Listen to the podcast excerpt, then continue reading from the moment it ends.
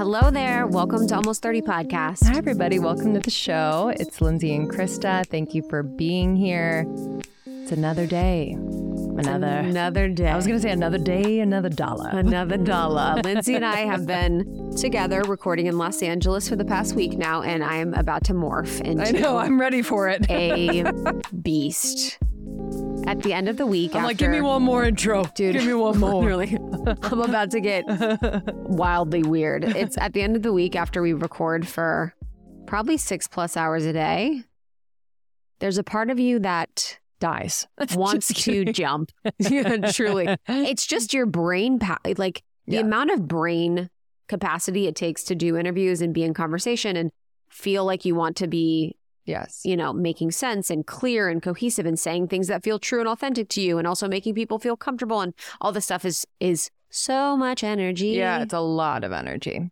Yeah, I've lost control of part of my mouth. So. I- we had to redo. We did an intro three times because my lips were not moving up.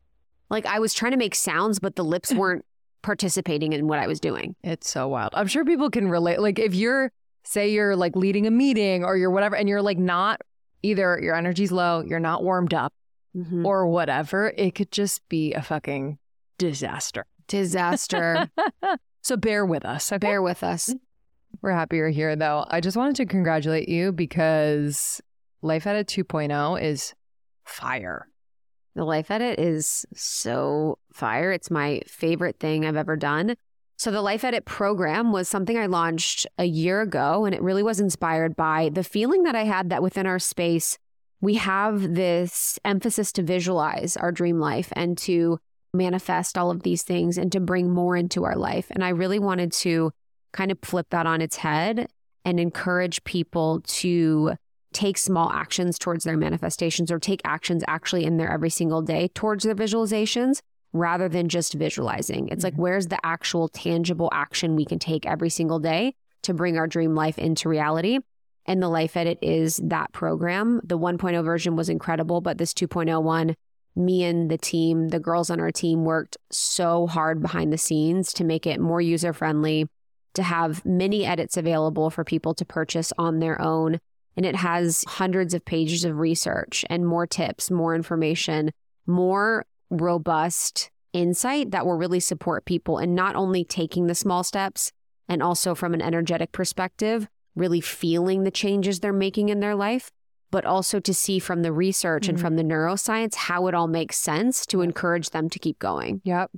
No, it's so amazing. And I think, again, people, until they're actually going into their life and making these changes, there's a very cloudy picture of how you Yeah. create the life. Mm-hmm. Because these little tiny habits, whether it's, I mean, cleaning your apartment, cleaning the drawers, cleaning out the old, getting rid of old clothes, for example, sounds like okay, but there's an energetic to what's being cleared that you don't feel until after, but after.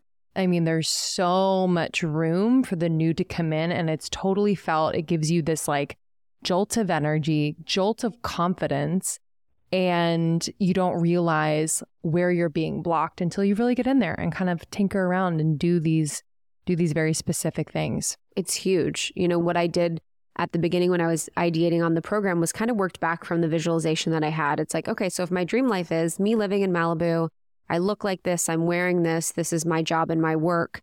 Okay, so that feels so far to go from an apartment to a $50 million home, living in Malibu. What like actually could I do today? Mhm. And so say that was me wearing silk pajamas, like feeling really luxurious in my silk pajamas at my house. I can buy those today, thankfully. So buying the silk pajamas or how does her morning routine look? What kind of things is she eating? What kind of things is she incorporating? How does her pantry look? How does her underwear drawer look? What are things that I could actually do right now or I have control of right now that I could take to get closer to that dream life and Yes. feel like I'm building that momentum because dreaming and visualization actually I don't think is enough. I think you need to either match it with the elevated emotion that you're creating through the momentum or through the action that you can take within the life edit. So the life edit has six modules within it. So there's six edits that hit all areas of your life. So there's six realms of clearing and space making. You can buy each of the edits a la carte, or you can get them all through the larger Life Edit program. So there's a relationship edit, a mental edit, a digital edit, a finance edit, a wellness edit, and a spatial edit. So if one of them calls you more than the other, you can start with one of those edits. And some of them are more tactical than others. Some are more energetic and more things like within the relationship edit, where it's a practice or principle that you hopefully use for the rest of your life. Mm-hmm. That you will see changes happen over time, but it's not going to be something like within the spatial edit where you're cleaning out your pantry you know, so there's various things ranging from the super tactical to the super woo woo within it. And it's been the thing that's really made my life what it is today. And I'm so proud that it's out and that it's just better than ever. Mm, where can people find it? So it's almost30.com slash the dash life dash edit. You can search life edit almost 30 and you can get any of the a la carte edits or the larger program there. Beautiful. Amazing. Yes. In today's episode with my girls, Jordan and Jenna. So I've done an episode with Jordan and Jenna before, I think probably a year ago at this time. So it was really beautiful to get to sit together in person. Jordan and Jenna are some of my closest, dearest friends. I love them so much. I would say in my life, they're the only successful threesome friendship that I've probably ever had. threesome friendships have mm-hmm. always been a mm-hmm. little hard for me over time. Yeah, it's just hard for us to feel like we trust one another. Yeah. Like there's never competition. Like people aren't getting closer to one another. Why do you think it's successful? Because we are so self aware at this point and we have so much love for one another and we're so grateful and we're so communicative and we understand the dynamics are different. I think that was another thing too is when you get older you have to just realize that dynamics within relationships are different. Like as an example, with some friends I'm much more cuddly. With some friends I'm much more goofy. Some friends I'm much more serious. Like everyone's just a little different with everyone else. It's kind of like when two different ingredients are mixed together, mm-hmm. you get a mm-hmm. different concoction. So understanding that we're all going to have different dynamics within our relationship is is really huge. And then being actual friends outside of anything related to work. I think all of our our friends that I'm friends with now, we actually don't talk about work a lot. We kind of really just get to like the truth of who we are and what's going on with our lives. Mm-hmm. And so to actually have like a genuine true friendship based on the actual person has been really powerful. But they have the biggest hearts and they've been really the there for me over the past year or so through my separation. And I can't, you know, thank them enough for being the people that always were touching base, even when it was like not necessary, or even when you would have thought that nothing was happening, because I'm the type of friend that people don't check up on because I'm usually really good. So it was really nice to have mm-hmm. people just regularly checking in on me, even when you're good. It's like yes. the, the meme check in with your strong friends. I just really appreciated how much they were on top of it. So this conversation is really, really beautiful. It's like a normal Jenna, Jordan, Krista conversation, but it's also really unique because we're all at different phases in our lives where I am just going through a separation and Jordan's gone through a really hard transition in her life with her mental health. Um, she's someone that is deeply sensitive. She's a deep feeler and she's struggled a lot with her physical health through Lyme disease and multiple other issues. But right now, in this phase and period of her life, she's really struggled with her mental health. So, being able to kind of work through that process and really peel back the curtain on mental health and how people struggle. And for people from the outside might look at Jordan and not think about that or might not perceive that. But it can be really, really hard, even for people who we think have the most perfect lives. Oh, yeah. And as a new mom, too, that's a whole transition in itself. Yeah. So, in this episode, we talk about helping others grow, helping your friends see their patterns, helping your friends work through uncomfortable feelings. We talked about living in our hearts. I think this is something that in culture and society in the spirituality space, people talk about a bit, but what does that actually mean? What does that feel like? We also talked about surrendering to your deepest desires, steps to support getting into your deepest desires and really feeling and embodying that. And we talked about meeting the universe where you are. So, how can we really meet the universe to co create a life that we love instead of getting lost in the spirituality space with all the words and the language and the jargon? How can we just get that one on one direct access to co create what we want instead of following other people's blueprints? Mm-hmm. I mean, that's the truest of the true. Huge. the internet, the internet's just only blueprints. Social media is just only looking at I other literally, I said that the other day. I was like, I'm so like, I can't copy another fucking template It's crazy. of like what people are doing in reels or this that it's like so hard and reels me. actually have templates now. Do you see that? It's funny Oh, how yeah, like no. words mean things. So in reels, you can actually use someone else's template. So if someone has a dope reel, it actually gives you the opportunity to use that Oh, exact right, template. And I think right. that too with TikTok when it's weird to think that we're just repeating other people's words and doing motions. yeah It's funny. Like I find so many TikToks hilarious and the humor and creativity is really powerful, but it really is the perfect medium for just Totally. But it also, I think for me, like, doesn't challenge me or I'm able to access my creativity. yes. So it's like, it's just, yeah, it's super, super interesting. But same goes for spirituality, where it's like, do it this way, manifest this way. And Yeah, Yeah. and this is what you should desire. Because Mhm. most people, if you think, a lot of them are like, I want to do a podcast, I want to do a course, I want to do these things. And that's such a limited range of abilities to create or Yeah. things to create in the world. I mean, think about this world is endless. And everyone's sort of kind of vying and pieing for the same type of thing and the same type of expression. And there's so much more opportunity that we have as humans. But I think if we're just spending all of our time looking at everyone else's blueprint, we don't really even know what's possible. Yeah. so true. You know? So, so true. So this is a good one. So Jordan can be found at the Balanced Blonde on Instagram, and then Jenna is at Jenna Zoe, and she's from My Human Design, which is a human design app that is incredible. You can check out your human design information on the app or on her Instagram at my.humandesign. Thank you all for listening. Be sure you're subscribed to the show and make sure to check out our other podcast, our baby morning microdose. This was birthed after a walk Krista and I took, and we just wanted to be able to bring the best of almost 30 to you first thing in the morning, five days a week, where you can really set the tone for your day. Be inspired, laugh, get curious, everything in between. It's so good. We love you guys. Thank you for being a part of our community. If you want more from Jenna and Jordan, you can also search Jenna Jordan Almost 30 to find another episode we did together. Jenna has a few episodes with me. Jordan has a few episodes with us that you can also dig into. Thanks so much. See you on the other side. Enjoy. I am juggling quite a bit lately. I have a new baby, um, six months in, and uh, we are finishing our book and running a business and a marriage and a house. And um, it's just a lot, but everything is all good and just my dream, but it's a lot.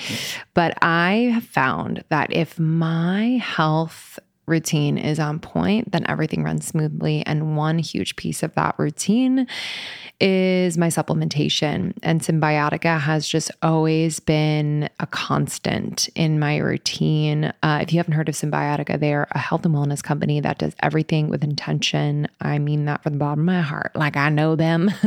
Shervin has been on the podcast many times. I just have seen how passionate, how incredibly intelligent, how dedicated he is to creating products um, that are clean, plant based, uh, without toxic or harmful chemicals, which we need more of that in the world. Um, so let me just run you through what I'm taking. Um, I take the vitamin D3 K2, it's the liposomal form. I just squirt 12 little pumps in my mouth every single morning. I also take their B12. Um, I'm also obsessed with the liposomal vitamin C. I have these little packets, whether it's winter or whatever season. It's obviously great for immunity, but it also um, is amazing because it has biotin, one of nature's most beautifying ingredients. Uh, so I've seen an improvement in my skin, hair, and nail growth as well.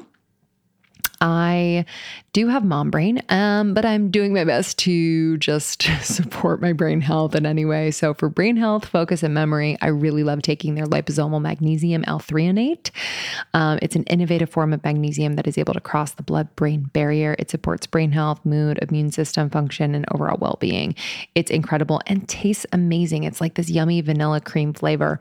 That's the thing with uh, Cymbiotika products, they taste unbelievable. So it really makes taking all of these supplements so easy, so yummy, and I actually look forward to it. So if you want to give Cymbiotika a try, there is no better time.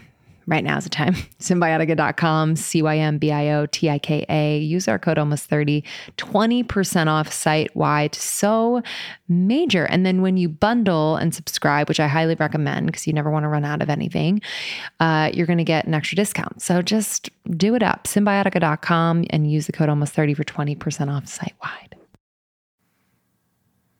Oh, y'all, I am wearing my shorts and my skirts and my dresses, and my legs are out, and I'm just so excited about it because I have my Osea Undaria algae body oil, and it is keeping me glowing. it's making my legs and my arms look just so fresh so alive, to be honest, and so young. Um, I love this product. It is from Osea Malibu. They just know what they're doing over there. They've been doing it for over 28 years. Skincare is their jam. It's clean, vegan, cruelty free, and is clinically proven. Okay. It's infused with seaweed, which is the star of the show here. And I just love the products. They really work. So the body oil is so rich, but it's never greasy okay? And it's clinically proven to improve skin elasticity immediately. It's visibly firming your skin and makes the skin feel more sculpted and toned, which we love. It's so amazing overnight. You can do this during the day or overnight. I do it overnight, but I love the Undaria Algae Body Butter because I would just wake up so insanely moisturized. It's indulgent and it's really great for crepey skin. I'll put it on my knees and my elbows and anywhere that's like kind of dry. It's clinically proven to hydrate for 72 hours. It just transforms the skin. You're going to be obsessed. And then finally, the anti aging body balm. Yo, I mean, hello silky lotion serum. It just melts into my skin. I feel like it lifts and tightens and tones all over. I'm obsessed. Perfect for summer, baby.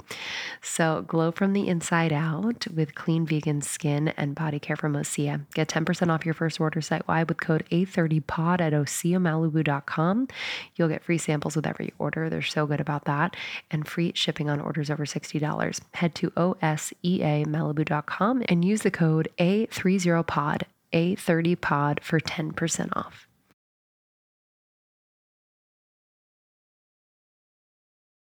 I think we've all been talking and hanging out so much, which has been so beautiful. And, you know, we've been witness to each other's processes in the past couple months. And I know you've been feeling really anxious and you've been struggling with anxiety and panic. What do you think the reason is for that? Yeah, it's such a good question. Thank you so much for asking. And when I arrived today, I was feeling very panicky and I was sharing that with you guys. And I could barely get this podcast started because my heart was beating out of my chest. And it feels like this really uncontrollable feeling where you're chasing the train and you're not on the train. And it's so painful and scary. And I'm not used to feeling that way. And normally I feel like I can be really articulate. And even if I'm having a hard day, I can harness the energy into my body but over the last four or five months, my energy is out in the ethereal world and I'm just trying to call it back in all the mm-hmm. time. And it's very hard for me to really get grounded in a situation. And it comes from so many things. Part of it, I think, is postpartum anxiety, the way that I've shared with you guys. And if there's anyone listening who thinks postpartum anxiety can only happen right after you've had a baby, the way that I thought, I was good for 12 months. Like I was like the happiest I had ever been. And then around the time when my son turned one, I just didn't feel like myself anymore. And so this was related to postpartum, but it was also related to being a mom and having so much more on my plate. And even though being a mom is the best part of my life, I didn't take any time to reevaluate the rest of my life, which is my career. And I was just living the way that I had always lived before I had this other precious being to take care of. And then, of course, there was psychedelic therapy and getting to the root of a lot of childhood trauma that I had blocked out. And one day I will talk a lot more about that. Um, so I really believe the body knows before the mind knows. And so my body just started to panic all the time. And I lived in one big panic attack for like six weeks from the beginning of January 2023 until basically last week. So I'm still coming out of that. Do you guys feel this way? Yes. I feel like a lot of people it's amazing to me that you know what's going on and you can see it when it's happening mm-hmm. because I think so much of the time, especially now with like all the mental health stuff, there's so many people who are like, I feel anxious, but I don't know how I got here or where it's from or what the cause is, or I feel depressed or I feel panicky or, you know, I think everyone's having those kind of feelings or has been through a time where they've had those feelings. But it's so hard to trace if you're not already aware that the train's leaving without you. Do you know what I mean? Because yeah. then you're just, you're not even aware of the cause and effect. You know what I mean? Well, I that's where a lot of definitely. people are. So thank God for that analogy because Yeah. that, that helps me as well. I've been there. I'm like, 'Cause damn I'm it. just- I'm just I will see you leave, and. I'm like, fuck. I know. and it's a good analogy because you never can catch it. Like, No, it's not like it's on foot. so you can gone. catch a freaking train. Yes, That's how it feels. Yes, But you guys are both so grounded and present. I really feel. I feel like I've gotten more. I think later in my life, but I definitely don't always feel it. But I always feel like I have that desire because whether it's good or bad, like it is so scary to not feel like you're in control of what you're saying or what you're doing. But I think it's really underrated how hard it is to be a public figure that's speaking publicly all the time Mm-hmm. like how many eyes you have on you and how much information is shared by people that's accessible over time even. Like if you do a podcast once a week that's like an hour and a half of you speaking with someone that people can tap into. So yeah i totally relate and i know that's also been something that this year in the past couple months has been super hard is something that you've struggled with as far as like a mental health perspective. And i think a lot of people don't really see see that and it's something that people can't see. What I've realized too is that there's just these moments of like when you feel unaligned and then there's the moments of feeling aligned and it's not always like just feeling super good and feeling like you're in flow and feeling like everything's working and feeling like if you do all of these spiritual practices or things that it will get you to that there's always just an opportunity to really see and know yourself more. And I think that's what's been so beautiful about this process in witnessing you is like how tender you've been and how loving you've been and how desire of your wholeness and happiness you've been. You know, a lot of people would mm, not have, I think, the kindness that you've offered yourself and even the people around you through the process. Thank you so much. Mm-hmm. I'm trying, doing Yeah. everything I can. And I'm happy we're talking about it because, as hard as it is to talk about and form words around, I know people deal with this. And I'm just going through it in real time. And I have such faith, like I was telling both of you last night, that it's all going to be for the best. These things only happen when we're brave enough to to go into the depths. So that's what I'm doing. It's just the next layer of awakening and peeling everything back. And it is amazing how you say that because it is true that there's nothing we can do that's going to negate the human experience. Like we're all going to get challenged. We're all going to have things that come up out of nowhere when you think everything's going well. And it's that dance between all the different aspects of the human experience. But it's like we always want to pretend that we're fine all the time or we want to pretend that we've like got the handle of life and we understand the keys and you know and then there's like a humbling that comes when it's like our next level but you're amazing because you're saying that you're at a rock bottom but also excited about it Mhm. you know and i think that's really amazing to see Thank you. Yeah, that's kind of the story of my life. I hope to emerge from the dark with with a lot of light and a lot of learnings and teachings. I have a lot of Capricorn in the 12th house. Everything is 12th house. Transformation. I have so much going on there.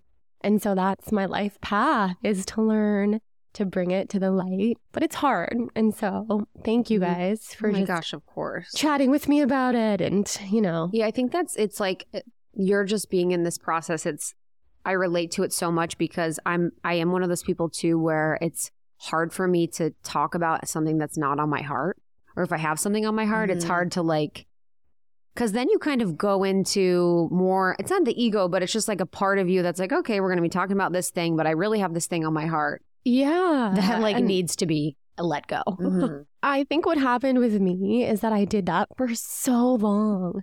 So when I was saying earlier that I was pretending to be okay, I wasn't pretending that to anyone but myself. I was just pretending to be okay with myself. And so it's like, yeah, I can show up. I can talk about anything. I can talk about spiritual awakening, channeling, aliens, relationships. But this feeling became so loud Mhm. that it's like, I can't anymore. Mm-hmm. Mm-hmm. Yeah, I remember when I was in a phase of panic attacks and anxiety and like my darkest mental health times, it really was like the biggest wake up call for me in my life of where I was living, like not in my truth, but where I thought I was, you know, or I mm-hmm. was living someone else's truth or someone else's path or someone else's blueprint. And I'm grateful for that. And it's, but in the, when you're in it, you're like, oh my God, my mind is in control. And I felt like the feeling of not wanting to wake up because my mind would then be there. It would start the thoughts and the process. And I'm like, I would wake up and be like, and it'd be, it would click in. I'd be like, fuck, Exactly. we're doing it again. Because you can I was wake like, oh, you're here again. yeah, you can wake up feeling fine and good, but then it's that split second. I talk about this with my therapist of like, yes. but where are the bad thoughts? Yes. And then they come. And according to my therapist, that's all it takes is that feeling of, but what if I'm not okay? You can be okay. Mm-hmm. And then you think, but what if I'm not? And that's kind of what panic is. hmm I love what you said about things happen when you're strong enough for them. And I'd love to hear from both of you. You know, what are some things in your life that you felt like have happened to you because of like your strength or your growth that was hard that you've been through?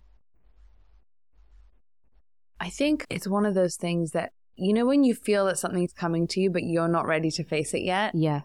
just to bring it down to like a super micro moment. Because obviously, it's one thing to talk about, you know, like big breakups. And I think it's, there's more conversation around those things. But I also feel like just to bring it into the micro, it's like, you know, when there's like that little thing that you don't really want to look at, and then it gets bigger and it gets bigger and it gets bigger and it gets bigger. I think it's just like a simple energetic thing of like, when you feel strong enough to look at it is when you look at it. Do you know what I mean? So then if you take that to the bigger things, it, it's the same rule follows. Like mm. everybody knows, like, okay, when you're really okay with admitting that you binge Yes. drink or something, Yes. you know what I mean? Okay, that's not a small thing either, but like, okay, you scroll too much on your phone. That's easy to admit when you feel like you're in a place of, okay, I can kind of. So then if you imagine like energetically, it's the same thing too when the universe is never going to give you something that you can't handle because that's just violating the rules of physics. And in Kabbalah, they say that the solution is always created before the problem. So the agenda of the universe to even give you the problem is to lead you to the solution. Do you see what I mean? And so if you believe in like divine timing and perfect unfolding of mm-hmm. your life and that there's some kind of design to it that we're not in control of, I do think that it's lined up in a way that, okay, well, when it's tees up to you is when it can happen because otherwise it just can't happen. You know what I mean? Like frequency has to match. So when I think about that, it gives me a lot of faith in the sense that it's maybe only ever my mind that that believes I can't overcome it, and that's from, you know, conditioning or from passed down fears or just fears in the collective at the moment. It's a very fearful time to be alive. So I just always, I think that trust really brings it back to me of like, there's a soberingness to it where it's like, no, this is the law. You know what I mean? This is how things work. And I feel like I rest on that a lot. Mm-hmm. Yeah, it's always nice to have something to rest in, whether it's the divine timing of your life or God or the universe or whatever it is. It's like, what can you always have as your foundation? Mm-hmm. Whatever it's your spiritual practice. That's why I think having a spiritual practice or having something that, you know, really can center you and ground you. And for me, it's like having something that isn't just me. Before, I would maybe feel like, okay, I have to make this happen.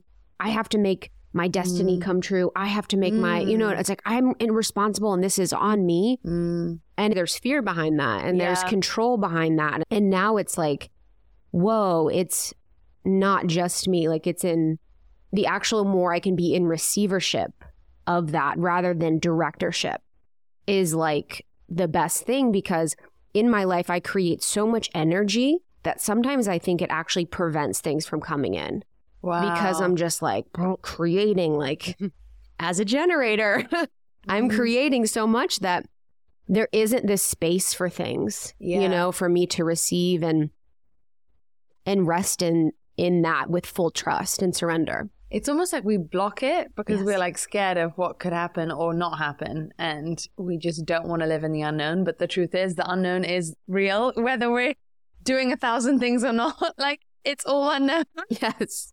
It's funny So that we think it's not. You know, like Yeah. we're like, why? I, there's a part of me subconsciously that thinks that. I'm like, no, I'm in control of my I future. know. Yeah, I of know. course. You know? Yeah.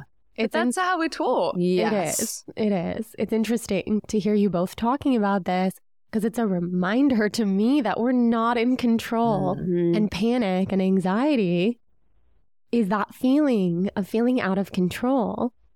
But in the moments when I really remember everything that you both are talking about, we're co creating with the universe Yeah. all the time. Mm-hmm. And that's the way that I lived my life for a really long time before I started feeling this way. And to be honest, I've had anxiety my whole life, but I also have been very fearless my whole life.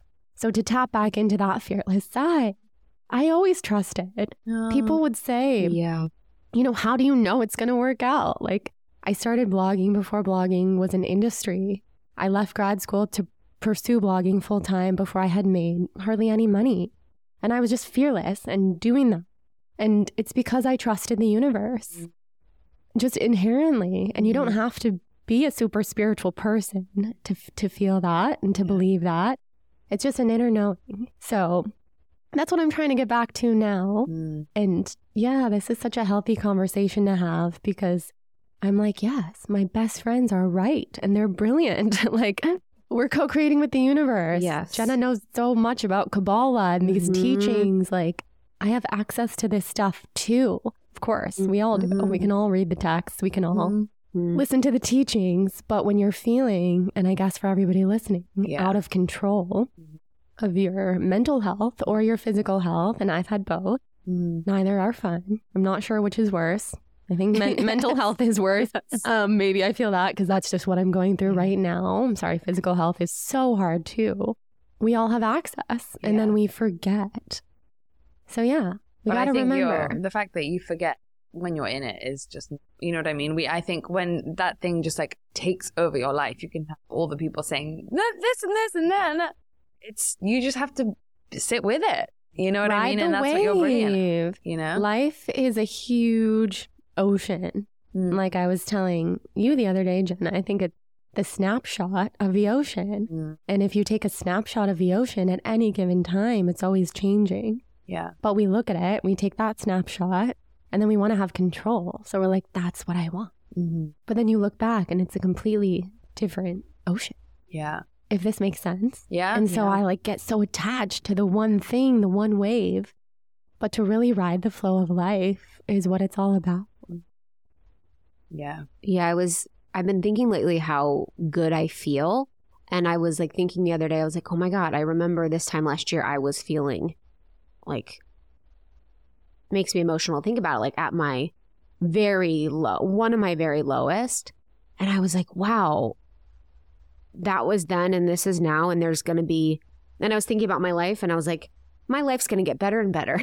and then I was like, no, it's probably not.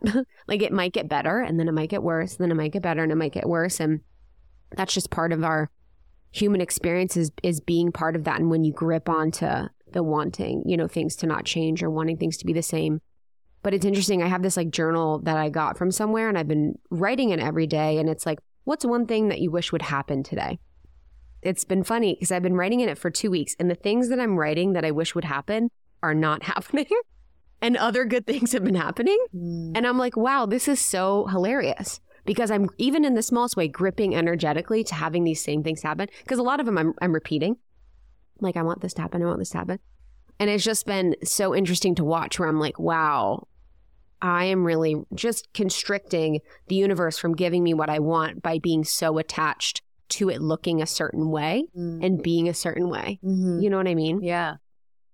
I never know what I want. I second guess it all the time because I'm like, how do I know? like, I just think I want something now, but how do I know I definitely want it? How am I choosing this? What selection am I even giving myself? What if there's a whole pick and mix and I just don't even know? But I do think that the wanting energy is kind of nice in the sense that I think when you're wanting in a space of non attachment, I think that's when the universe can like play with you more. So you're like, I want like bigger, more, help me give me, receive me, show me what you got. Like, I'm just wondering out loud. I wonder if it's you getting loads of other good things is tied mm-hmm. to the fact that you're just even opening up to yeah. the energy of wanting, you know? Because I mm-hmm. think also we have such a negative connotation sometimes with wanting, where it's like, well, you shouldn't want, especially in the spiritual circles, like you shouldn't really want things, or like you should want and figure out what you want and whatever. And I wonder if it's just this like, we are a spark of the light. We're always going to want to expand. That's in the fabric of our being. And so opening back up to that part of our divinity is when we become more like the light. And then the light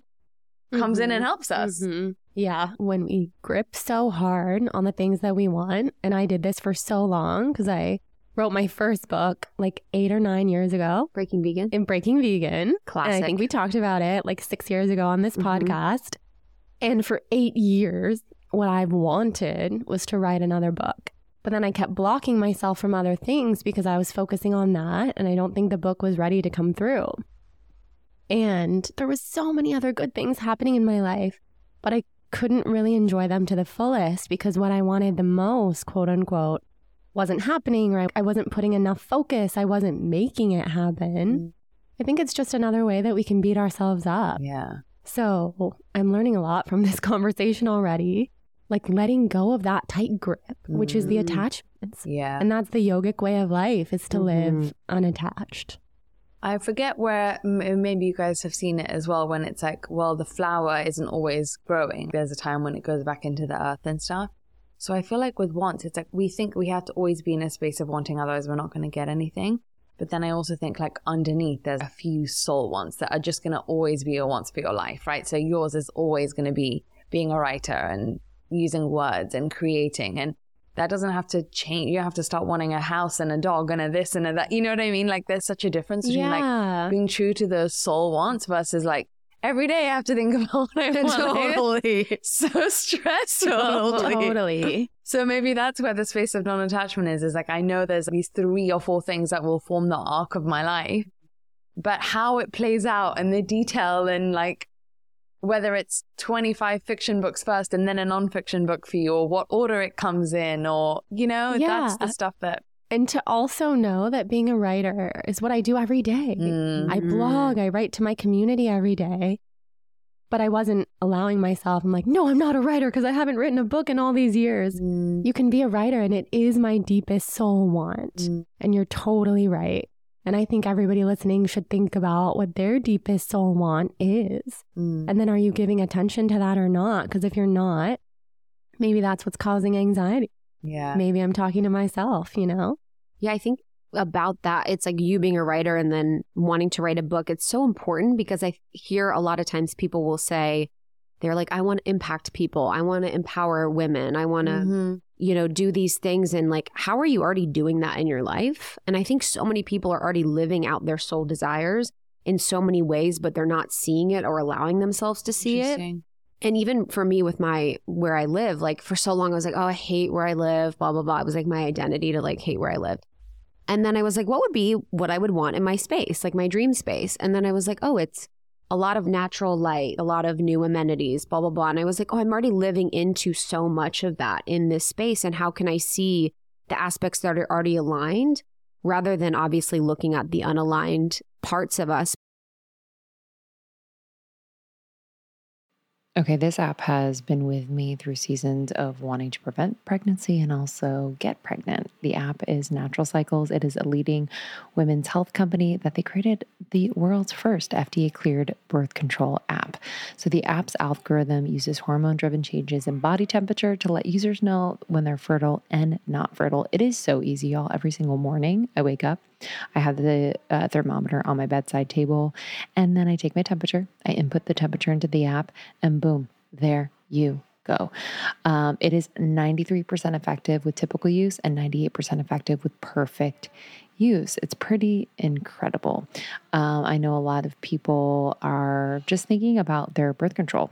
Uh, a lot of people are going off hormonal birth control. This is an incredible, incredible option for you. I've been using it for a couple years now. Um, and again, it is so easy. So the algorithm uses the body temperature to determine where a user is at in their cycle. The more they measure, the more data it will have.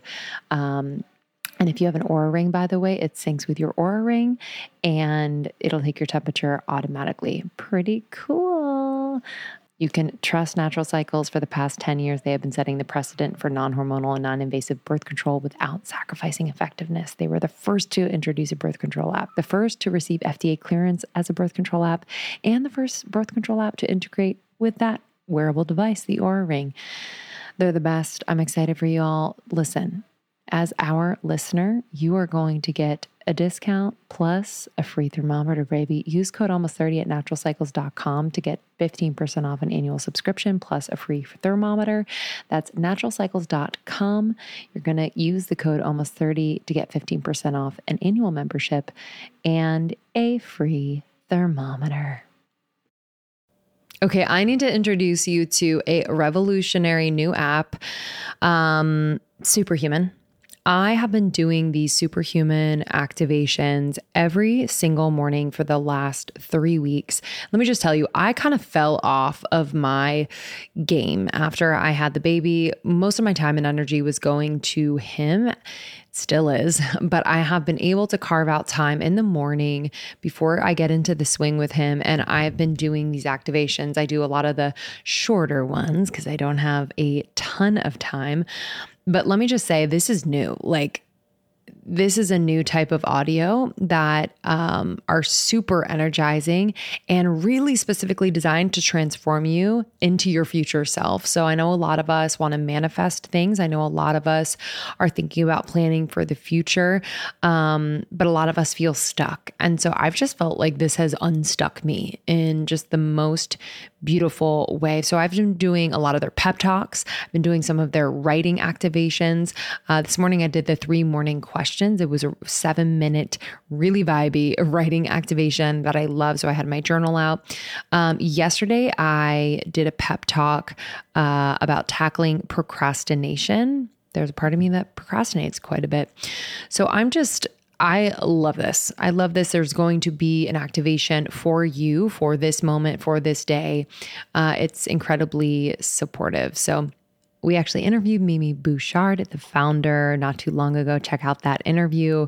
Uh, and we have a sample of one of the activations on our feed. So you can check that out as well. It's way easier to implement into your routine and far more effective than any other audio app out there. I've just noticed that I'm doing it much more consistently. So please don't miss out on this crazy deal. They rarely do discounts. On top of the 14 day free trial, get over 60% off your subscription for a limited time only at activation.com slash almost 30. Literally, there is no risk. If you change your mind and forget to cancel after the trial, you're covered by their money back guarantee. The offer is only available through their website, not on the App Store. So that's activations.com slash almost 30 for 60% off. It expires soon. I would love to talk a little bit about like, so if people are listening and they want to loosen the grip and they want to surrender to life and they want to surrender their deepest desires and manifestations, it kind of be hard because in our space, we're so much about like the lists or mm-hmm. the manifesting or the visualizations. What would you guys suggest for people as steps to support them? The first thing that comes to mind for me is I think it's easier to trust that you're going to receive when you're doing your part of giving. And I think it's wonderful to want to impact people or empower people or whatever, but you almost have to start at the small thing that you love doing yeah. and stop putting pressure on, like, well, I can't just be obsessed with paper clips because that's not going to get me anywhere. Or I can't just be into gardening. So it has to be this like grand, amazing, pitch perfect, I want to impact women or I want to whatever. Jeff Bezos just started selling books on the internet. Do you know what I mean? The thing that makes it a big dream is your excellence and the energy that you bring to it consistently in the way that you hold yourself to high standards and that you give. Because I do think that receiving, I've been in places where I'm just like, I'm going to receive from the universe, like, universe, show me what you got, but I'm not meeting it at points where it can come and meet me. So I'm getting lost in the spiritual jargon and just hoping and praying that I'm co creating, but which we are.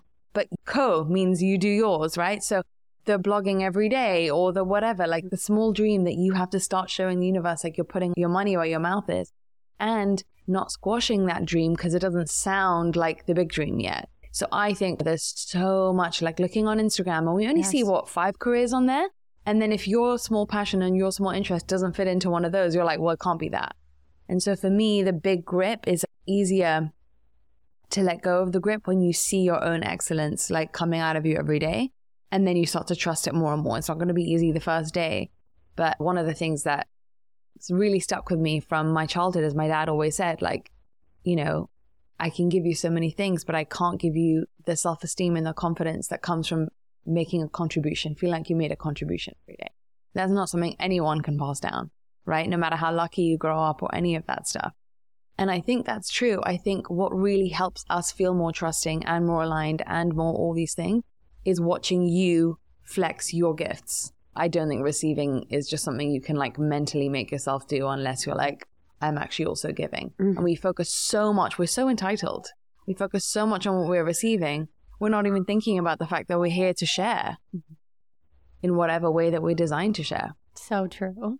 Yeah, I love where you said about like where people try and be like pitch perfect with what they want and their purpose. Yeah. Cause I feel like whenever we coach people for podcasting, you know, we'll hear like what is your ultimate mission or desire and it's so beautiful that people want to impact people in this way mm. but oftentimes i'm like that's great but like what is your reason for why you are doing this if no one ever listened like what would you get out of it mm. and i think we forget about that in the process where we kind of regurgitate what everyone else is saying as like a mission where we're like i want to impact people or i want to you know, whatever it is. And we forget that like it should be something that fills us up and it should be something that serves us first to give us the ability to really stay in our hearts and give us longevity in what it is that we're doing and know that through our giving of our gifts that we're also receiving too. Yeah. You know? Mm-hmm. And I think that's when you remember that you are the light because you're like, oh, look how much more came out of me and I I'm cultivating it and that's what builds that light in you and then wherever you go because you've seen it and witnessed it come out of you trusting that you're good enough is easier, trusting that you have value to give to others, trusting that you have a place in this world because you've shown yourself the evidence, not because you're blindly trusting. Yeah. And I was going to say, for me, really finding the answer to that is is to really focus on do you love what you're doing every day or do you love the big picture idea of your career, your life, what you're bringing into the world? Because there's so many times in my life where I've looked at people who I really admire, like a Gabby Bernstein, for example, or Melissa Wood, and I still admire them so much. They're amazing. And I'm like, I want more of that. But then I think about the daily life, and I don't know about their daily life, but for me, if I was like a speaker and doing all these live events, that's not the life I actually want. Mm. So, what I really enjoy that they bring into the world is the energy, the way that they impact people, the way that they're speaking their truth. Gabby writes it so flawlessly, Melissa speaks it so flawlessly. So then I think, okay, well, for me, what I really like to do in my daily life is have a lot of alone time, be with my baby, not host a lot of live events, but when I do, really do them sparingly so that I can really enjoy them. But it's not something that I want to be doing every weekend. And everyone told me for years, you should get a speaking coach and you should do a TED talk. There's so many things you could do a TED I talk love on. when people give suggestions um, of what to do. They're like, you should I'm do like, a TV show. No, like, I can't tell you how many people said you should do a TED talk and a TV show and all the things. Someone said you should and, apply for Discovery Plus shows to me the other day. Oh my I'm God. Like, Thank you. Yeah. yeah, right. And if it's the right thing, then it'll be resonant within Mhm. you. But I was always like, a TED talk. I mean, yes, I'd be challenging myself way out of my comfort zone. And there's something to be said for how awesome it is to challenge yourself and show yourself that you can do things that you might not have thought that you wanted to do. But right now, and if this ever changes, you guys will know, right now, that's not what I want to do. Because my daily life, I just want peace. I want joy. I want to be with my husband, my baby, my friends. I want time to go to hot yoga. It's the end of February, and I haven't even been this year to hot yoga. And you guys know it's like the language of my soul. Mm-hmm. So for me, it's blending being a person in the world who has a big career, who has a reach, but my personal life is so sacred. And my personal life got no attention for so long. And hence comes the anxiety. And what I really love about anxiety, not to keep bringing it up, is that anxiety, it's just truth. It's like the truth that emerges in your body to be like, stop it right now. Like, Mhm. stop what you're doing and reroute Yeah. or tell the truth. Powerful.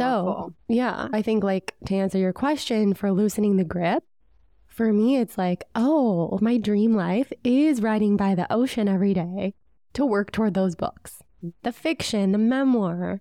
And that's going to take like a little bit of a leap of faith of courage for me because that's not what I do every day, but it can be. Mhm. And so that's the advice that I would give to anyone. It's so brilliant to like also structure your day how in a way that makes your daily life feel fun. I think that that took me You a long guys are time to learn. masters of that. It took me a long time. can't, yeah, you've really done that well. Thank you, but it took me a long time to figure out like I don't like waking up at 6 a.m.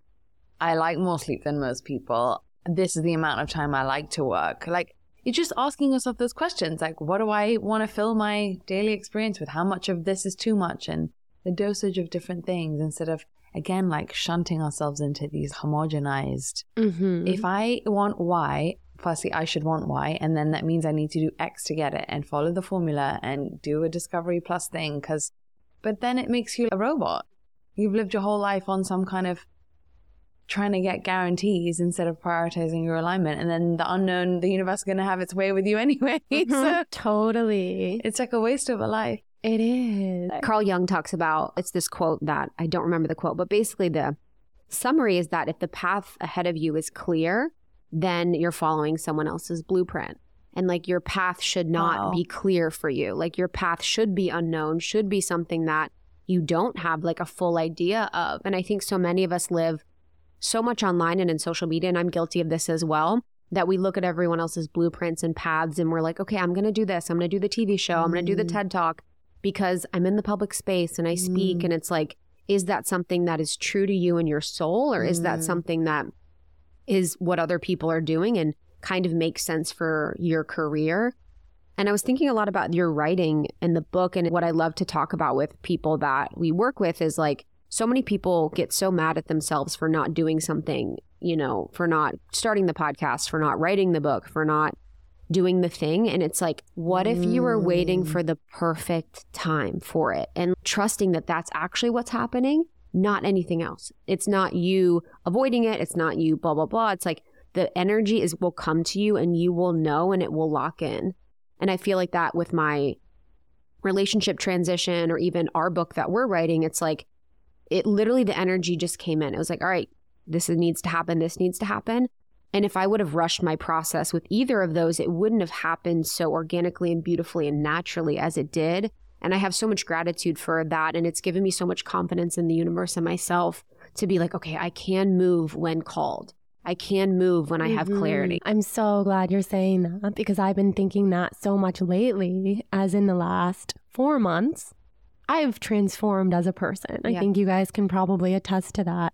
Not only becoming a mom, but everything I've learned from my own mental health journey the last four or five months has to be not only in the book, it is the book. Mm. And now I can thank myself from last year and all these previous years because it wasn't the time. And you know, there's many iterations of this book. They live on my computer and the journals and the places. So all those ideas will come to fruition, but it wasn't the time. Yeah. And the universe always knows. I think you know as well inside which parts of you are blocking it versus which parts of you just need to trust that you're just rushing the process because we want to rush everything all the time. I feel the same way on like a completely different topic where maybe some of your listeners know, but I've been basically without a home, like a physical home for years. And uh, at the end of last year, I was so focused on like, I need to buy this home. I need to get this home. I'm gonna, and then when I tuned into my actual soul, I was like, do I actually want that? Or do I just think that I want that because that's the kind of life that we think we need to have? Like, I need to tick off the career, I need to have the home, I need to have the kids by this age and be married and this and that. And I was like, well, you know what? I have enough trust in the universe that, like what you said, when I actually really truly feel that want and I want a home, it will come in. So is all my worrying about it before then completely useless and moot anyway? And so right now I sit in the truth that, okay, I'm actually happy not having one for today. And that's all I need to know. Mm-hmm. And there's a, an incredible amount of peace that comes with that because you do trust, like, if a home is not meant for me, I I could probably handle it, and the universe will help me handle it. And if the day that I it wants me to have a home, I will I often think about that. Like, do our wants and our manifestations come from us, or is that the way the universe is like dropping it in before it's before it's going to give it to us? Do you know what I mean? So Mhm. why we're trying to force all these things when they don't actually come from inside, from the heart? I'm actually fine without having a home for now. You know, I think Yeah. the home is a co- was a collective consciousness that was visiting a lot of us. Because I Mm. remember end of last year, maybe it was last year or in the past couple years, I've been home obsessed. I'm like, I need a home.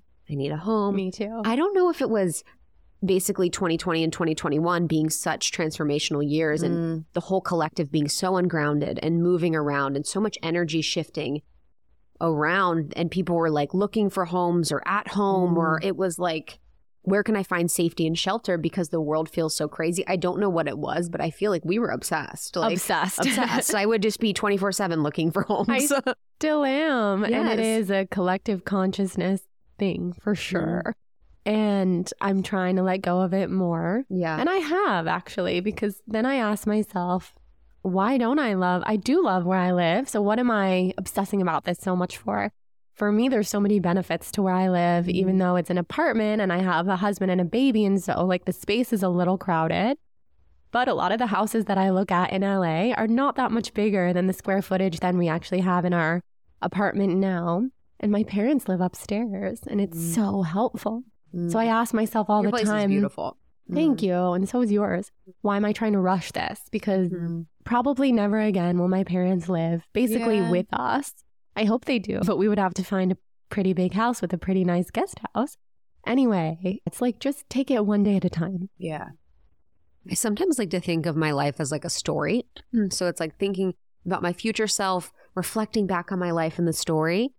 And it helps me sort of romanticize where I'm at a little bit, where I can be like, oh my gosh, remember that chapter? Yeah.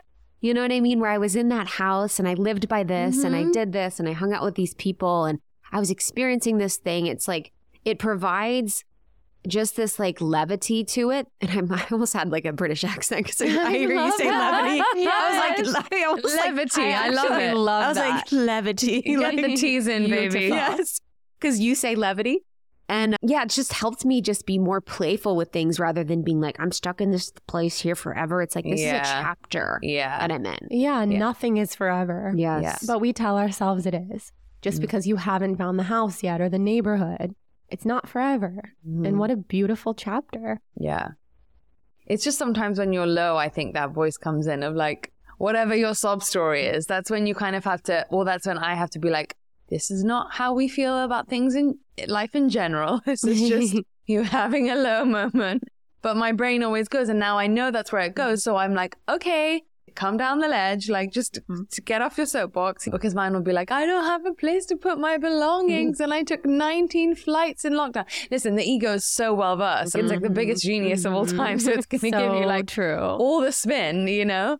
But then when you tune into the heart, you're like, oh, actually, there's probably what you're saying about your house. Like, there's benefits to being in the situation that you're in. So it wouldn't be that way if you weren't also getting some kind of benefit from it. Otherwise, you'd get to the point where you were like, there was really nothing good coming of it. And then you'd have the incentive to do something about it, right? So there is that kind of, I guess it's like the same thing as like the addict that goes to rehab 20 times before they're ready. And then when they're finally done, Yes. they're done. And then that's it. Doesn't take any thought or any effort. It's just like, I'm done. No more. Mm-hmm. It's crazy how that just things click in. Yeah. Like it is so, that's what I've learned, I think, in the past year the most. And I mentioned it a little before is just my soul has its own agenda for my life. And like when it wants something or when it wants to move or when it wants to transition or when it, it just, it clicks in and the self trust that I have in that now. And it doesn't mean that it's like the click in's always easy. It doesn't mean that the Mm. click in's like clicking in a million dollars. It's like clicking in something like a new version of me or a new energy. And, you know, my hope and wish is that more people could have that experience that I've had. And I've had so many times of trying to force something to click in and it not, and like it being like not a fit. But when you actually have a truth click in, it's such a beautiful, and that means it could be painful, could be hard experience. Like in my relationship, in the transition of our relationship with Justin and I, it's like I had to have that click in for myself. And I'm so grateful for both of you because, you know, you guys were with me in the journey and the process of it and not rushing me. And I think that was really painful for a few friendships that I have. Sometimes you can see the future for people. You can really see clearly what people's shadow is more than they can see. And so just being present, like, where am I today with things mm-hmm. and what part of the journey am I in? And am I still in the really trying? Am I still in the really exploring? Am I still in the really whatever? It's like I had to wait until my click in happened to make my decision. And if I mm-hmm. was rushed, it would have prevented me from being in the process of building more confidence that I was really, really in, you know? Yeah. Firstly, I needed to hear that today. So thank you about the click in. And second is I think when you do wait until it's clicked in is when you don't go back on your old bad habits or commitments or I'm not saying back to a person necessarily, but back to old ways that you would have showed up and stuff or people that start a diet every Monday or whatever until the click happens and then you're not going back.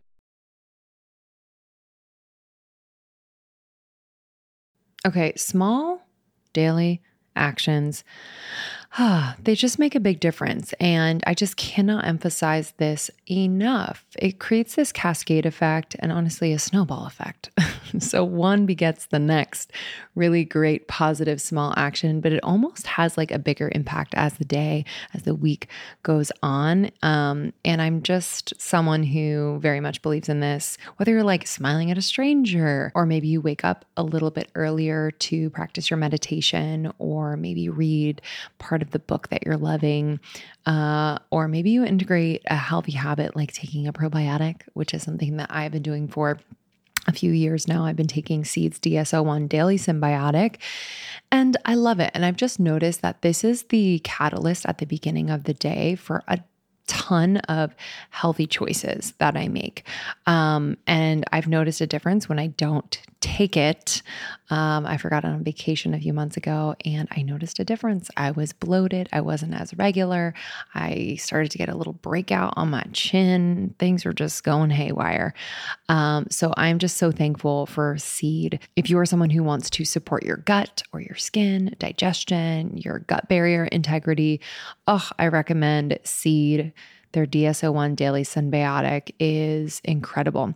What is different about Seeds? So, Seeds' patented capsule and capsule design is so unique. It basically means that the fragile bacteria within the capsule can survive the journey. So, from like shipping to your door to when you put it in your body, all the way through your GI tract, um, all without synthetic or chemical coatings. Um, and this was developed in collaboration with Seed Scientific Board and based on their foundational work in probiotics and the microbiome. They are the best in the space. Um, so I just, I trust them and I've experienced incredible results. So trust your gut with Seeds DS-01 Daily Synbiotic. Go to seed.com slash almost and use the code 25almost to get 25% off your first month. That's 25% off your first month of Seeds DS-01 Daily Synbiotic at seed.com slash almost. The code is 25almost.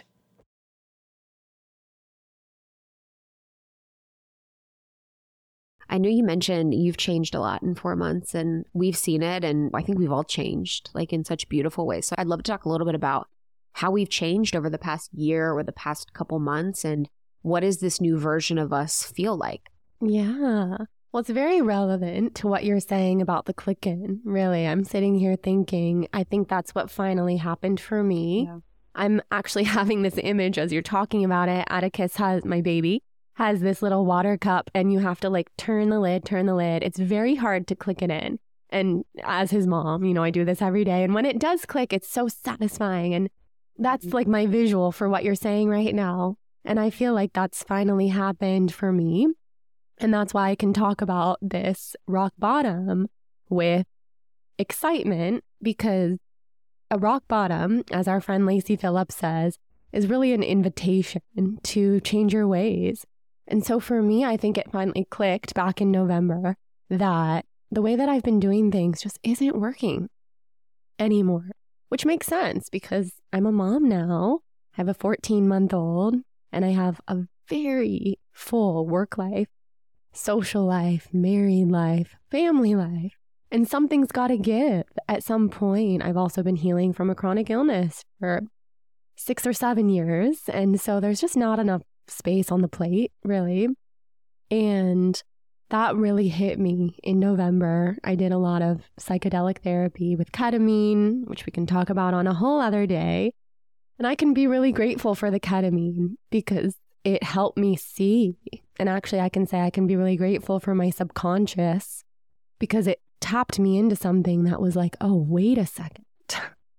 I'm really running from my soul, even though my life from the outside is like this beautiful life. And even on the inside, it's a beautiful life. But I know that when people see my life and they see this fun podcast, and I get to go into the studio and I get to talk to people who inspire me so much. And then I get to go on trips with my friends and we're getting paid by brands and all that kind of stuff. It's really wonderful. And it's it's not that I don't want that. It's that I need space for everything else. So with that rock bottom, I had to ask myself, how am I going to make these changes? How am I going to actually make these changes and not be the person who next week, every Monday, you know, I'm going to like actually be a different person. But then I had a little bit more of a decline mentally where I was like, oh God, no. Okay, I had like all these positive changes on the docket, waking up earlier, exercising every day.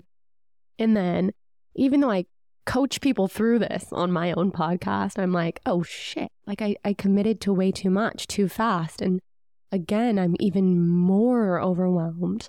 So I started back in therapy and I've had therapists on and off my whole life, but I hadn't had a therapist in about six years. So for me, that's a huge change because it's actually making the decision that I do trust someone to share the inner workings of my soul with and I don't have to do this all alone. Trusting the universe and also just trusting that if I make these changes now, it's going to set me up for the future that I want, you know, with my family, my career. So I hope that answers the question. I know it's pretty long winded, but I've changed so much, and, and those are some of the reasons why. This is the thing. It's like change so much, but also still changing. Right. You know, like and also still who I've always been. Yes. Isn't that weird? I think about that with my, like, you guys have friends from when you're really young too, like your best friends from home or whatever. And I'm just like, wow, I'm so, like, everyone would look on the outside like I'm so different. But at my essence, like, I look at pictures of myself or I look at things that I did or things that I said, like my little journals when I was younger. I'm like, oh my God, I'm still me at my essence. I'm still that girl at my essence, which is so beautiful that we have that. You know what I mean? It's comforting. Yes. Mm-hmm. What about you, Biz? Oh gosh. I think maybe some like little things as they're kind of coming up. I, I don't even know if I have the answer to that. It's so weird because I don't really think about it in the in such a I guess maybe nothing big as like if you'd asked me two years ago, I'd be like, mm-hmm. I gave up my home, I ended an engagement, so I don't have like a big thing. But I guess I've learned a lot of I think I've grown, I have had to grow up a lot just in terms of things that were my, um, I guess, things that I could afford to like skip over or not do properly. And I've really learned to like cross every T and dot every I, just in like life, specifically business, because having to work with other people means that you do have to be more responsible for your part of things. You do have to go through stuff. I think when it's your own business, you can just kind of, I'm very like off the cuff and just very last minute and very spontaneous. And as much as that's fine for it to be me, if it's just me that it's affecting, I've had to learn that other people have processes that I need to honor and be respectful of and not just kind of like, oh, they don't know what they're doing or, you know, just discard that. It's like another level of respect that I've learned. And it is just, it, always comes back to human design for me because it's that framework of yes, you have to be your individual self. And yes, you have to buck where the world is trying to, you know, homogenize you. But at the same time, we're all bumping up against each other. And so you also have to, and this is another Kabbalistic teaching, is like, do whatever it takes to preserve people's human dignity. So when you do have to have a conflict, and traditionally I always ran from conflict, right? When you start working with people or living with people or becoming closer to people, you have to be able to, as they say, speak your truth, but you also have to always give people the benefit of the doubt, the belief in their innocence, the belief in their human dignity, rather than this like character assassination or a boundary means you're wrong and I'm right and you're taking advantage of me and all this noise and this whatever. And I think I intellectually knew these things, but this for me was a year where I really got to practice the art of the middle, where it's like I can say things that I would previously feel would make me, you know, a terrible person just for speaking up or saying I wasn't okay with something, but being able to do it in a way that was kind and still straight. And that's been a really fun thing to learn how to do because you're like, oh, there's this other thing in the middle that no one has scripted for me, but I can kind of like find my own groove with it. And it's not going to be anyone else's groove, but I'm really enjoying it, you know?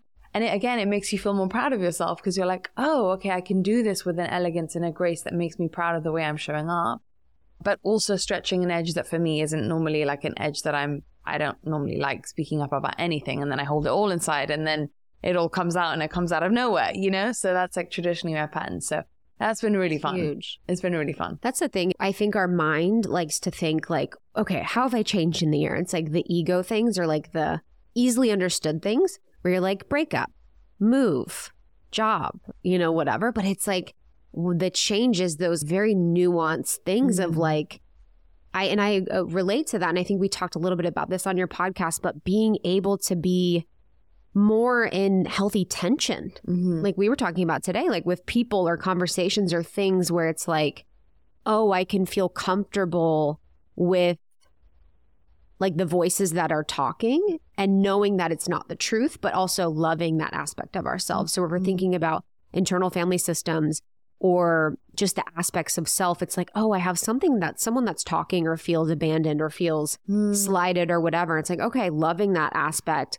but also knowing that there's a broader truth mm-hmm. that it exists.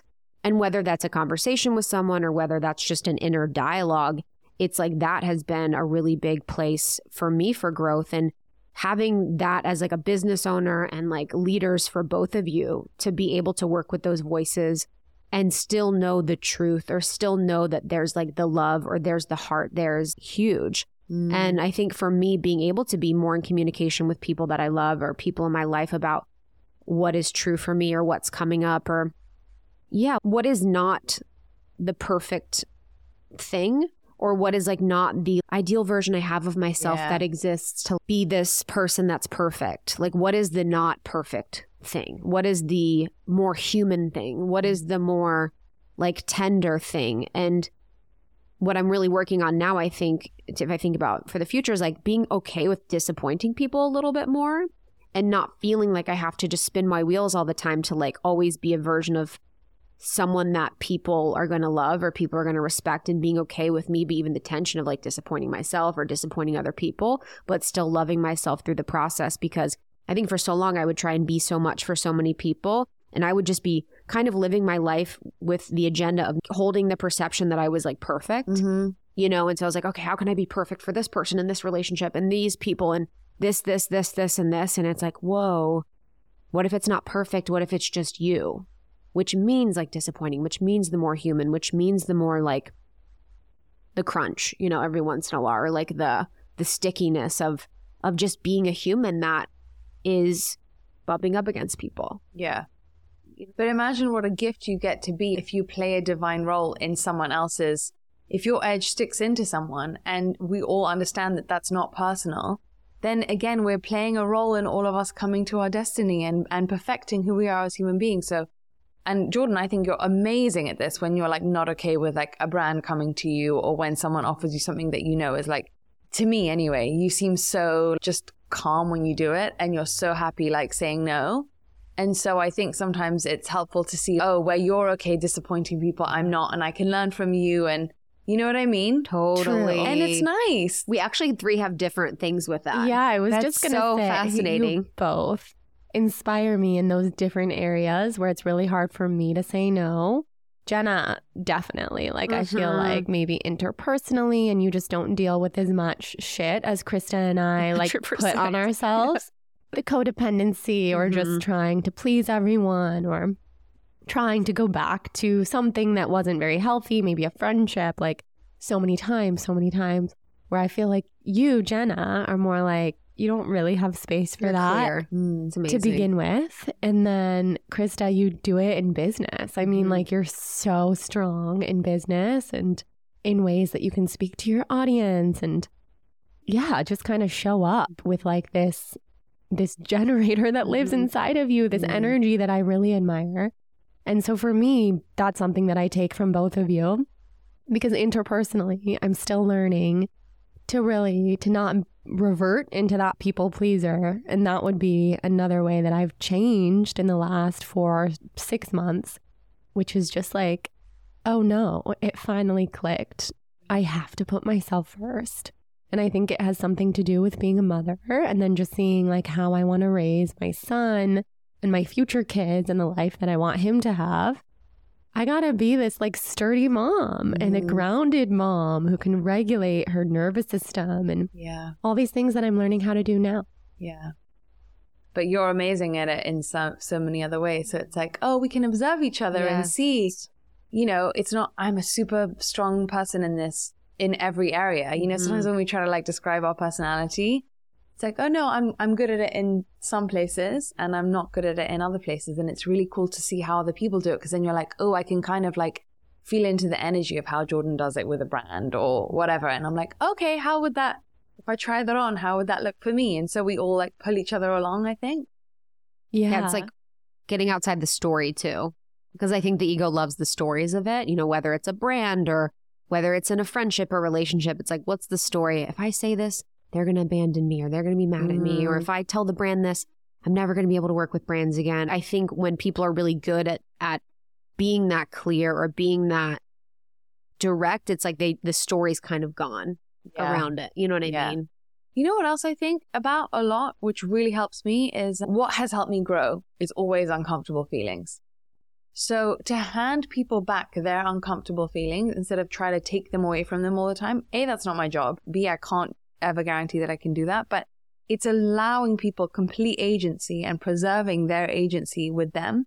So if I'm happy with the way I've acted in something, which completely different if I'm like, okay, I didn't like the way I said that, or I want to apologize for this, or let me relieve my whatever. As long as I'm happy with the way I acted and I made myself proud, if someone else feels guilt for that, or feels codependent, or feels needy, or feels attached, what a great thing for them to sit in. If I'm depriving them of that, it's literally slowing down their growth.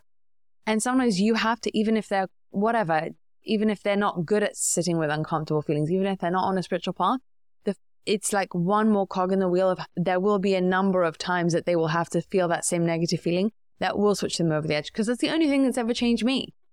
So that's really something that helps me is like, that's what allows people to see their patterns. If enough people have said something to them of like, I don't want to be responsible for your this. You know, maybe they're deaf the first time and you say it and they're going to take it all out on you. But maybe if they, if 20 people say that to them, they might be like, oh. And so what a beauty to play a part in that journey of someone else is like uncomfortable feelings is what changes us. Mm-hmm. We have to stop trying to take them away from people. It's not our job. That was my whole job growing up. yes. That was Mine my too. whole subconscious job growing up. I was like, let me take all of this on and became just a little depressed girl. Mm-hmm. I was diagnosed with depression at a very, very young Oh age because. I was trying to process all the emotions and feelings at my household. Like that was like my responsibility. That was what I was here Mm. for. And it's, yeah, it's so exhausting and it is such a gift for people. And I think a lot of that is done psychically Yeah. you know, and I think you do that really well. And I could learn more from that. It's like, it's not just done in conversation of like, you know, that's yours, not mine. You know, it's like, it's just very psychic. Like, even the other day when we had a situation, all of us, where something was happening and we were afraid someone would be mad. And it's like, you were just like, you know, no, that's not, we're not doing this. Like, where we were freaking out. You know what Oh. I mean? Yeah. We were freaking out about something. And we were like, oh my gosh, they're going to be mad, blah, blah, blah. And you were just like, no, that's actually not mine. Like, Mm-hmm. that's not, we're not going to do this.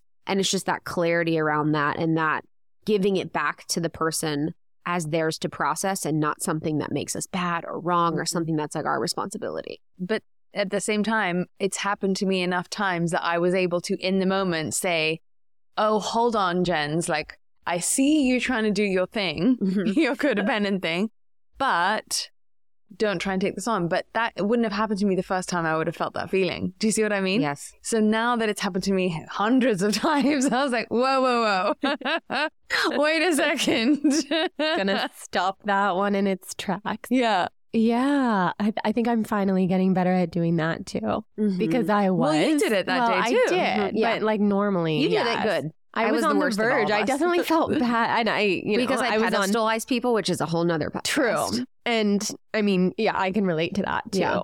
I was Yeah. feeling a bit of it. And then I was just like, you know what? I literally have bigger stuff to deal with right now in my own mind. So that's not entering my mind. So bye to that. And that's been really freeing because normally all I ever do is worry about other people and how they might be feeling or how might they be feeling about me.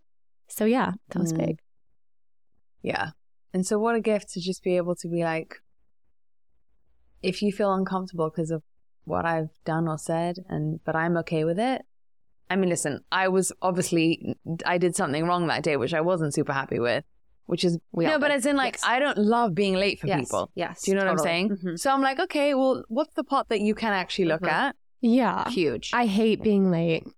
And I was very late Yeah. as well. I'm I hate being late. it. Literally, it's a this is an annoying thing to say, but in Los Angeles, everyone is 15 minutes late. Yeah. When I lived in New York, I mean, the anxiety I would have would fuel a nation for Mhm, being late. mhm. Like literally, like would fuel a whole nation. Like you were not late, and here it's like, well, I'm everybody's always late. I Yeah. know. It's because if you're crossing town, it's just so unpredictable. Yeah. like totally. your map will always tell you it's going to be 30 minutes, but then it's going to Yeah. be 50 minutes. Yeah. Mhm. And that's kind of what happens. So unless you're one of those people who leaves enough time Mhm. Yeah. for everything to change and then you like get there early, then you're not going to you're not going to be on time. Mhm. I also don't. It's like I kind of want a time to be like I'm like, oh, I want this to be 20 minutes. I'm like, please be 20 minutes. And it's like 50. I'm like, damn it. I, I wanted it to be know. 20. We call that inventing time in my house. Honestly, in my household, we call that inventing time. Because everyone that. invents time. I, mean, do it all the well, it took us five minutes to get there. Yes. We were like, what do you mean? We'll Well, do it. Yeah. Sometimes I'll have meetings where I'm like, it's Thursday at one. And they're like, no, it's absolutely not. I'm like, I wanted it to be Thursday at one. I'm inventing times a lot. I want to do a last question just on the heart and being in the heart because it's something that we're all trying so much to do. And you guys have the biggest hearts, like the most pure hearts. And you guys have helped me so much be in my heart. And I think the fact that you guys love me the most when I'm in my heart is something that I just means so much to me. Um, and so I'd love to talk a little bit about that, like being in the heart and maybe your journey with it, or maybe your advice for people that want to live more from that heart space. Such a good question. I mean, let me think about that for a second. To live from the heart, I think honestly, my goal my whole life is to is to live from the heart even as a child even though i didn't know what that meant when i was a kid. I just didn't understand you know doing things that you're not passionate about or of course this gets crossed with other people's emotions and stuff which is why i probably became so codependent and started to feel everyone's hearts and psychic mm. energies so now now that i'm older i think it really comes from a place of self-love and being able to take care of yourself so that you can come into your friendships and your work life and your relationships as the whole version of yourself. So it's a daily practice. It's something that we work on, I work on every single day. And I think I could be definitely better about like knowing when it's a day that maybe I haven't given that to myself. And so to go out into the world is not going to be the highest version of myself. And again, you know, we're all hard on ourselves. But I think that's something I'm learning now. Like, I'm different. I'm different than I used to be. I'm different than other people that I know. So I need a little bit more of that self love and self care and that downtime before I can give my whole heart to the people that I love. Beautiful. I think that we live in a world that is conditioned to make us live in the head. So, according to logic and processes and fact. And I think living with the heart is trusting that there is 90% of the world is unseen and mystical and not knowable and ineffable. And so the heart is really just jumping into the unknown, number one. Just doing what you're like moved to do, something that really gets you like feelings, right? The second thing is, I think the reason why we don't do it is because there's a lot more flux and flow than there is if you're trying to live your life by a formula. So for me, you know, my prayer is always like, let there be nothing that I can't say to myself about myself that I'm not okay with. So if I'm feeling whatever, angry, depressed, annoyed, irritable, that's how you live in though, is like you have to listen to all of its messages. And actually every message is here to help you, right? Because it's based on something helps you know yourself better, helps you change your life, helps you show up different, helps you give yourself what you actually need. So living with the heart is is being okay with genuinely where you are and and having that conversation with that rather than just trying to default to being up in the head and being like, okay, well, what do I need to do? And what do I this and what do I that? It's going a level deeper and saying, what's going on that I can't make sense of, that I maybe can't explain, that whatever what is the truth of how I'm feeling in this moment? And then the answer of how to then move comes from that rather than moving from the head first and leaving the heart behind. And the third thing that I'll add is being a loving person, someone that gives without waiting for it to be given to you first or without waiting for a guarantee that the person's going to give it to you is almost a selfish thing for me because I prefer being a person. My experience of my life is better when I'm more giving and loving. So I'm not doing it for other people, but you do it so that your heart is like the most bubbly front part of your team. You know what I mean? When you put the heart first, I think everything else feels better anyway. So it's like, give that person the hug, be the sweet thing, like do the reach, just be mushy. You know what I mean? Life just feels better when you're mushy. it just is, you know, because you feel better about oh, I can really be this kind of dream person that I dreamt of being. And sometimes people aren't going to get it. And sometimes people aren't going to like it. And sometimes people will reject you, but you'll just be like, oh, well. Mm-hmm. I'm feeling Liked mushy anyway. Yeah, I think it's it's hard to deny someone when they're in their heart. Like if someone approaches you from the heart, it's really hard to not shift or not notice a shift. And even on Valentine's Day, this is just a situation that I was so blown away by when you reached out and you were just like, How are you doing? And I was like working all day. I don't even know what I was doing. I was just like, fine. Like I, in my head, I'm like, I'm fine. Like I was like all day, I'm like, I'm crushing. Like I just feel fine. Like it's all good. And then you asked me that, and I was like so emotional. It was like something woke up in me or something shifted where I was like, whoa, I did not see this truth of that. It's not like I wasn't okay, but there was a lot there that was not that I had not invited to speak or I had not invited to be seen and it was crazy that you know when people you love you talk to people you love and that you feel safe with can how they can invite you into the heart. And it is so powerful. I was like whoa that was a huge invitation for me into the heart. I was just like bawling. I'm like whoa this was a moment for oh. me. It was and you guys have both done that for me in so many ways of invitation to the heart, an invitation to the mush, an invitation to like the truth of where we are beneath us trying to be okay, which is kind of what we talked about at the beginning. Like, how are we just pretending? How are we just like bypassing the soul or the feelings or the emotions or the mush or the heart because we're living so much in the head and we're living so much in the idea of who we are supposed to be mm-hmm. instead of what we actually are? yeah. My whole childhood, I was so rigid and so closed down and so stoic in the wrong way. Growing up British and unemotional and all that kind of thing. And then going through my breakup, breaking up my engagement two, three years ago now, was a thing where I just was like, you know what? Actually, what we want is to feel how we want to feel. It's not about all the other stuff. And so I was like, you know what? Maybe she's not going to like this. You know, maybe she's going to be fine. But it's like, it's just, Your message to me? yeah. Oh my God, what if I was like, I don't like this? yeah, no, but as in like, you know, sometimes you don't, it's a sensitive topic and whatever. But you know, if people don't like it, then they're just, they're in a different place in their journey. But with you guys Mhm. and people who are your safe spaces, just like be the one that you taught me about entrainment, like be the one that starts the, the train and you'll be surprised at how many people meet you there. Mhm. You know, It's so true. we just fear getting rejected. Mm. That's, and I had that moment where I was like, she going to think I'm like prying or Oh my God. you know what I mean? never. Like, but we do that. We, Yes, like, we worry totally. about not belonging and getting rejected. That's why we close the heart down. Mhm. yes, So which is so real. And I yeah, I struggle with that in my mind of like the fear of being rejected or the fear Mhm. of being abandoned or like, what if I say this and they don't meet me? Yeah. And, you know, we all have that. And so it's not like being in the heart is always easy. It's, No. it can be scary, Yeah. you know? It's hard. It's Yeah. definitely hard. I know. I think that all the time when I want to check in on people and then I and then I I usually do. But when I don't, it's because I'm like, nah, you don't want to bother Mhm. them. What if they're just doing fine and they just think you're being, you know, making too big of a deal out of what they're going through? But I think, at least from my perspective, it's always appreciated anytime someone asks how you're doing, even if it's out of the blue. I mean, I think with oh, most yeah. heart centered people, it's always so appreciated. Yeah. I appreciate it so much because I'm someone that I think puts on the front that I'm all good because I can be so in the mind and I can be so in whatever.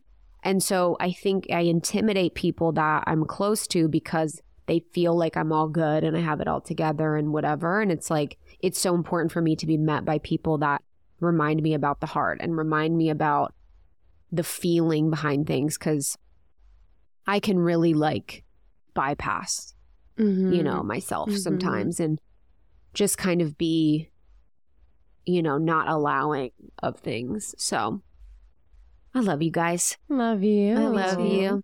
Thank you for having So us. This was so Having us. special. It was so beautiful. Exactly what I needed for letting me know, pour out love you my heart. All right, guys, we love you. love you. Thank you, guys. Bye. Thank you so much, Jenna. Thank you, Jordan. Again, Jenna's at Jenna Zoe on Instagram, and Jordan is at The Balanced Blonde. Thank you all for listening. We love and appreciate you. Honored to be supporting you on your path.